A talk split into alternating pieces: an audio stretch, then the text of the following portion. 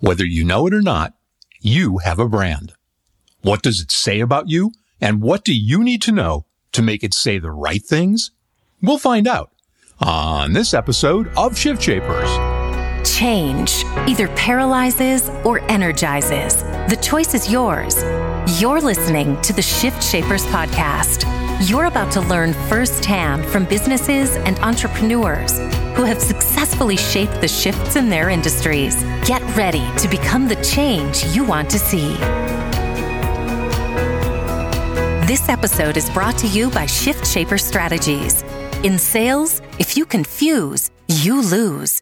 Clarify your message so you win more clients, crush your sales goals, and build your practice. Learn more at ShiftShaperStrategies.com.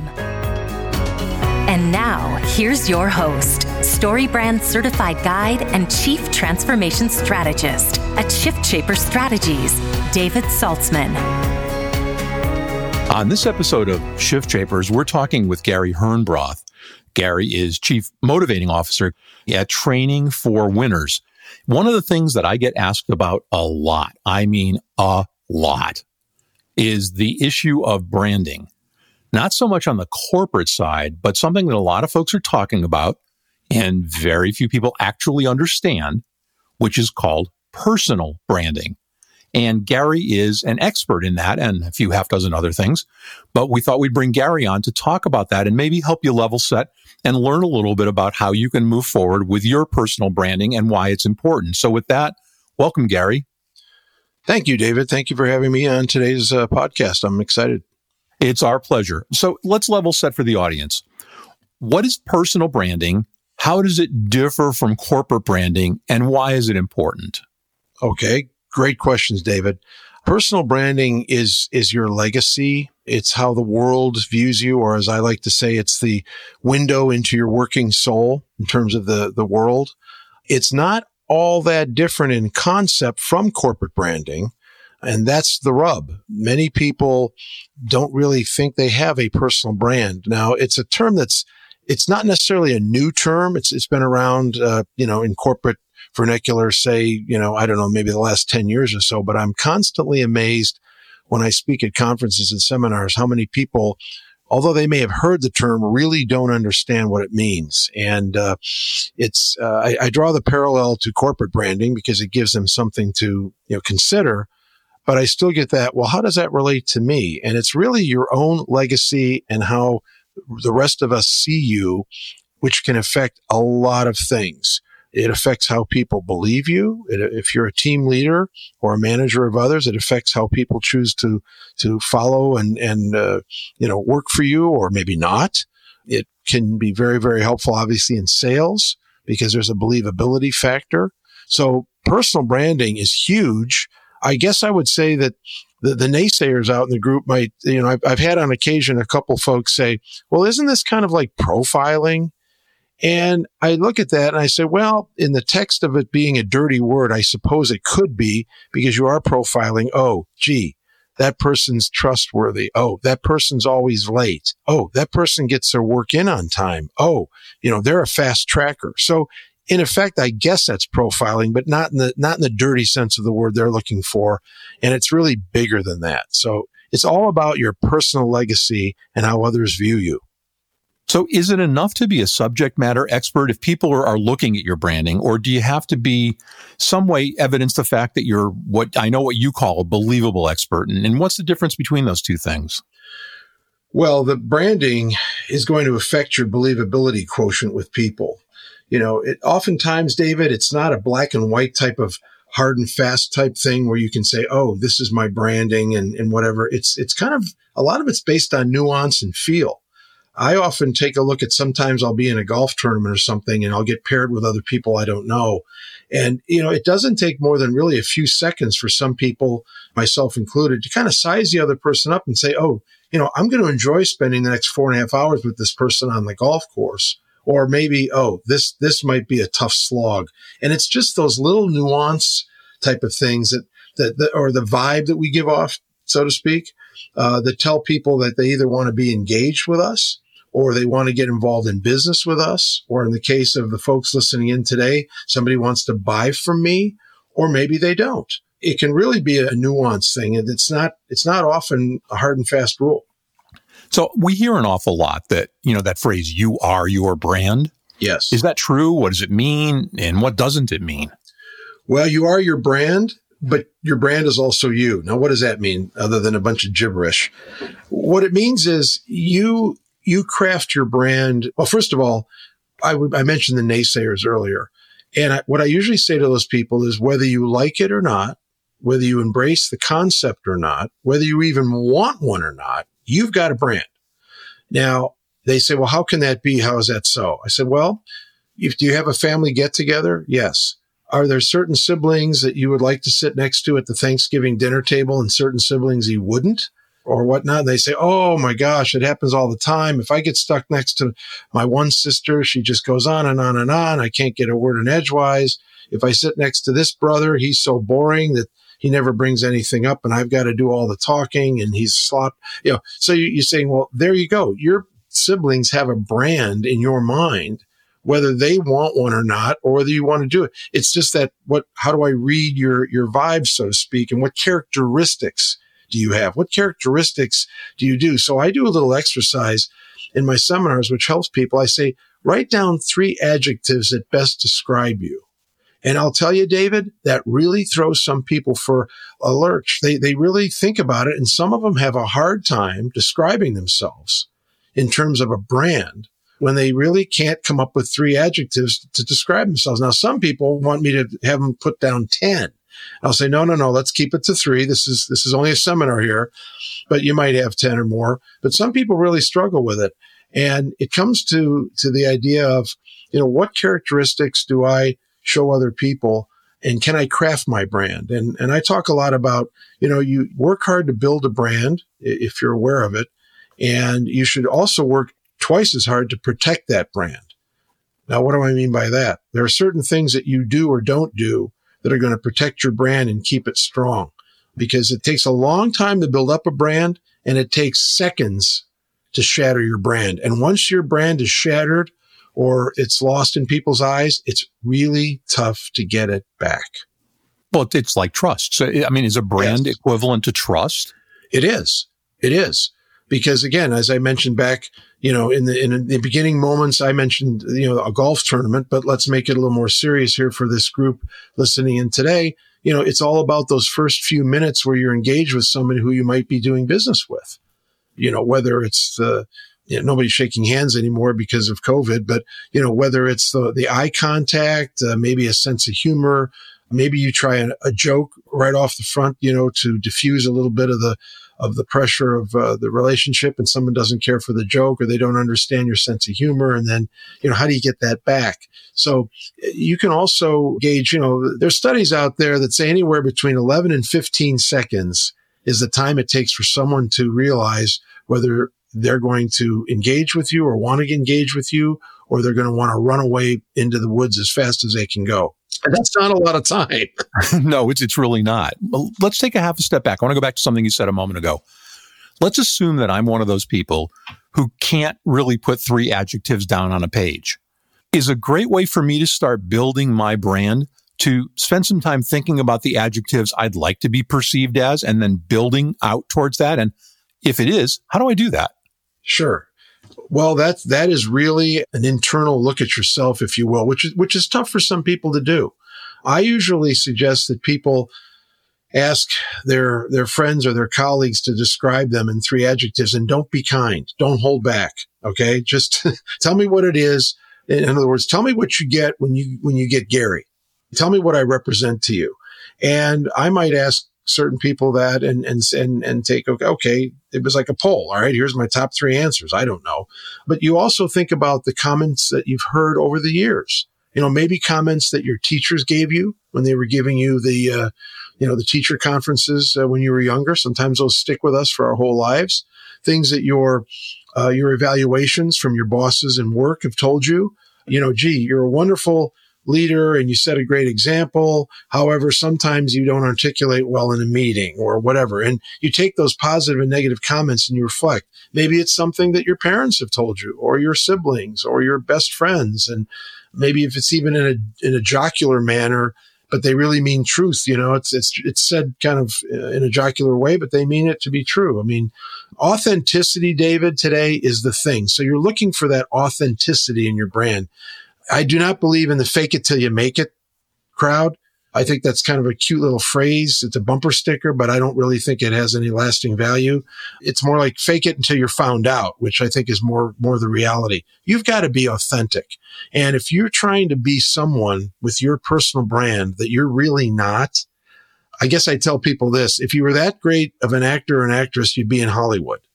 So you may carry that through for an interview. You may carry it through for an initial business interaction or whatever. But in the longer term, people are going to find out, oh, yes, that really is them. They are authentic. Or, nah, that was just my first impression. They're not really that at all.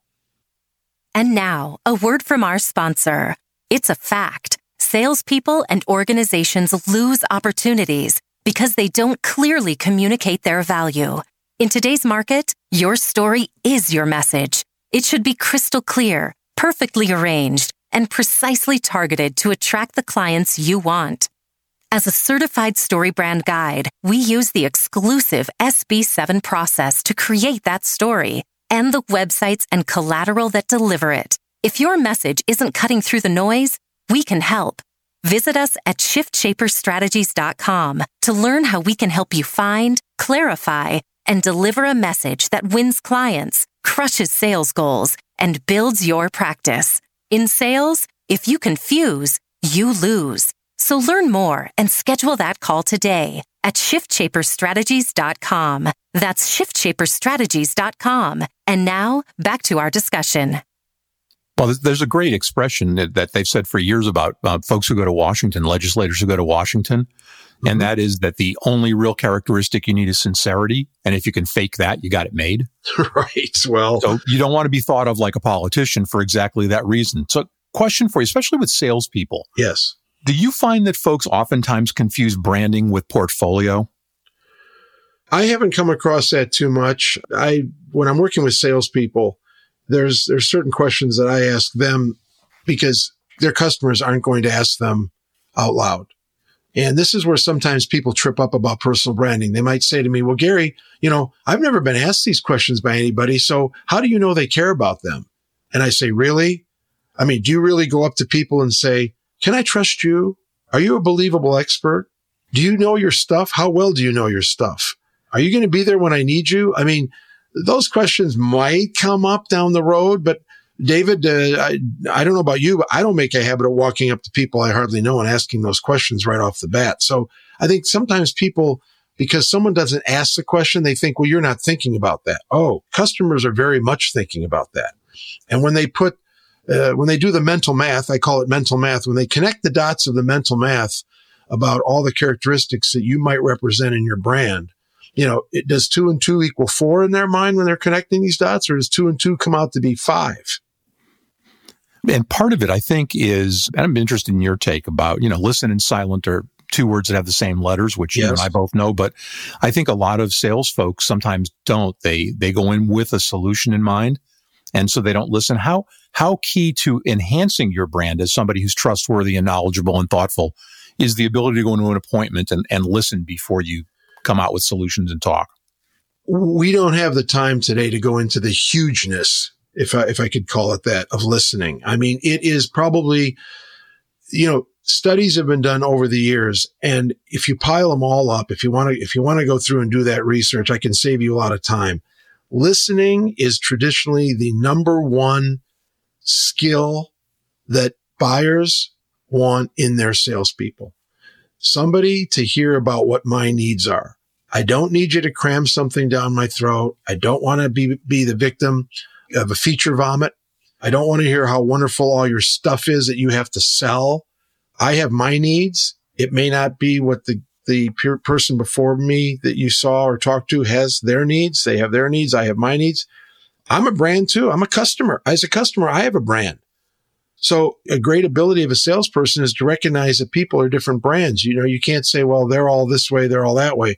And in doing that, the best way to find out about somebody and what they need is a very simple tool. It's called listening. You know, the old 2 ears, 1 mouth kind of a thing.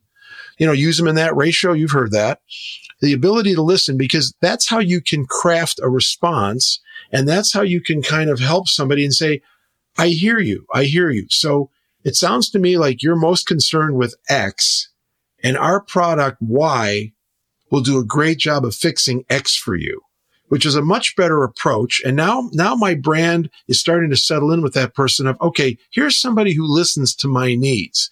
They didn't come in like a windstorm and say, oh, I'm selling today X, Y, Z, A, B, C, D, E. I got a lot of great stuff to sell you. You got to like some of it. What do you want? And I'm saying, no, this person took the time to find out about my brand, my needs, and he or she listened. And you know as well as I do, you've had a million sales interactions yourself, that a lot of people are woefully short on the listening side, and it can kill their brand. I mean, it'll kill their chances before their brand even gets up to bat.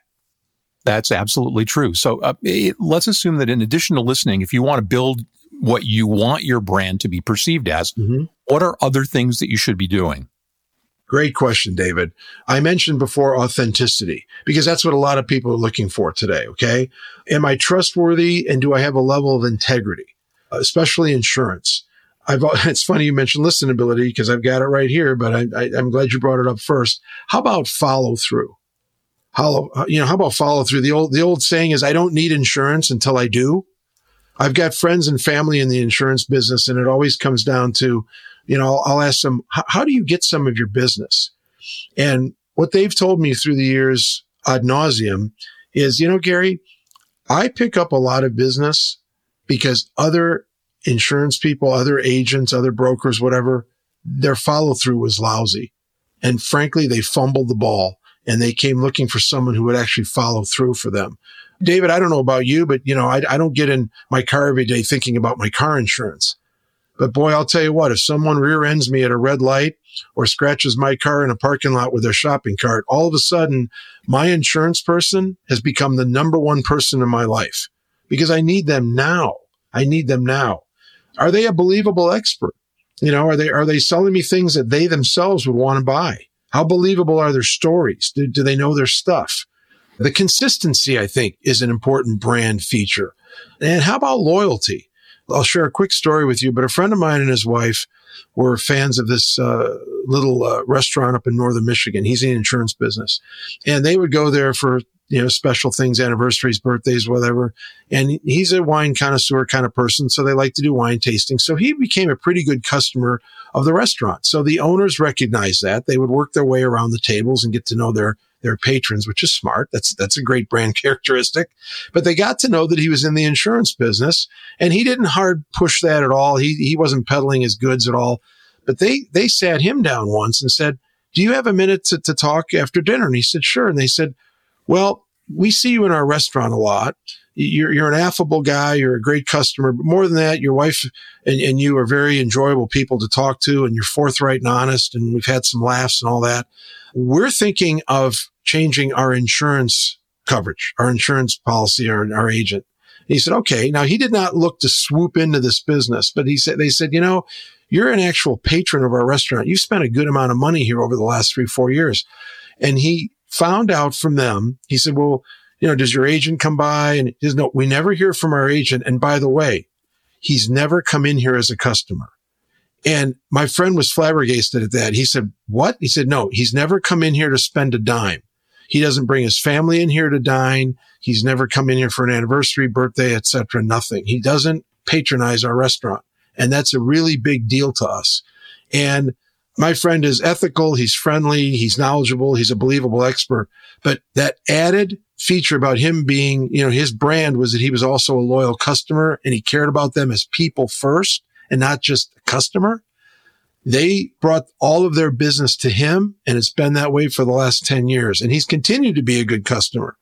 And the moral of that story is, you also have to support your customers. And if they're in the kind of business where you can actually be a customer for them, boy, that says a lot about your brand when you'll spend money with them because they're spending money with you. And that's how he was able to get business away from the other agent. Frankly, the other agent fell asleep at the wheel. Now, interesting thing, David. Once that other agent was told that his business was at risk and he might lose it with that restaurant, Then he turned on the burners. Oh, what would you like me to do? Would you like me to come by? And what could I do? And they said, you know, it's too late to ask these questions. If we have to tell you what to ask us, it's too late. You should have done that already. You fell asleep at the wheel. So that's another element of branding, where his branding was he was asleep at the wheel. And in both cases, those guys both evidenced their brand. Exactly. Good and bad. We've got just about another minute left. Sure. So let's wrap up with a simple question that maybe has a long answer, but I need a short one. You got which it. Is, I'll bet you that those restaurant owners, I'll use your story and I'll take it forward a bit. I'll bet those restaurant owners also referred their new guy to a bunch of their friends. Is that a great measure of whether your branding is working the way you want it to? It's 110% a great measure. And I know I only have a minute. Let me get in a small little commercial here for their social selling too. Insurance brokers, insurance salespeople, any salespeople, you've got to look at how you are stacked up on the online with maybe your LinkedIn profile and whatnot, because you can be a great person, but if you've got a junky, clunky, funky, or no online presence, you know, people are going to check you out online. And so if they see something they like, they're going to say, okay, this person's sharp. They're on top of it. If they see a clunky LinkedIn profile or one that hasn't been updated in a while, or it's a bad photo picture. I mean, again, we're not doing a big social selling here, David, but I don't want to undersell this. This is an important component in terms of making sure that your social media is up to par with your brand and that it's as authentic as you are. So you can't be one way and then try to be somebody else online and in social media. That's got to be authentic too, because let's face it, everybody today is going to check you out. And that's going to either add to your brand or it's going to detract from your brand. So I'm a big fan of making sure that your personal branding is in order, both with you as a person out there doing business, you know, flesh and blood, but also your online. And not a lot of people spend enough time on that.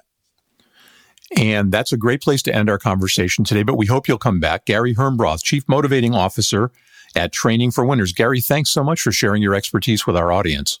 David, it was my pleasure, and I hope they use this information to great success. Thank you.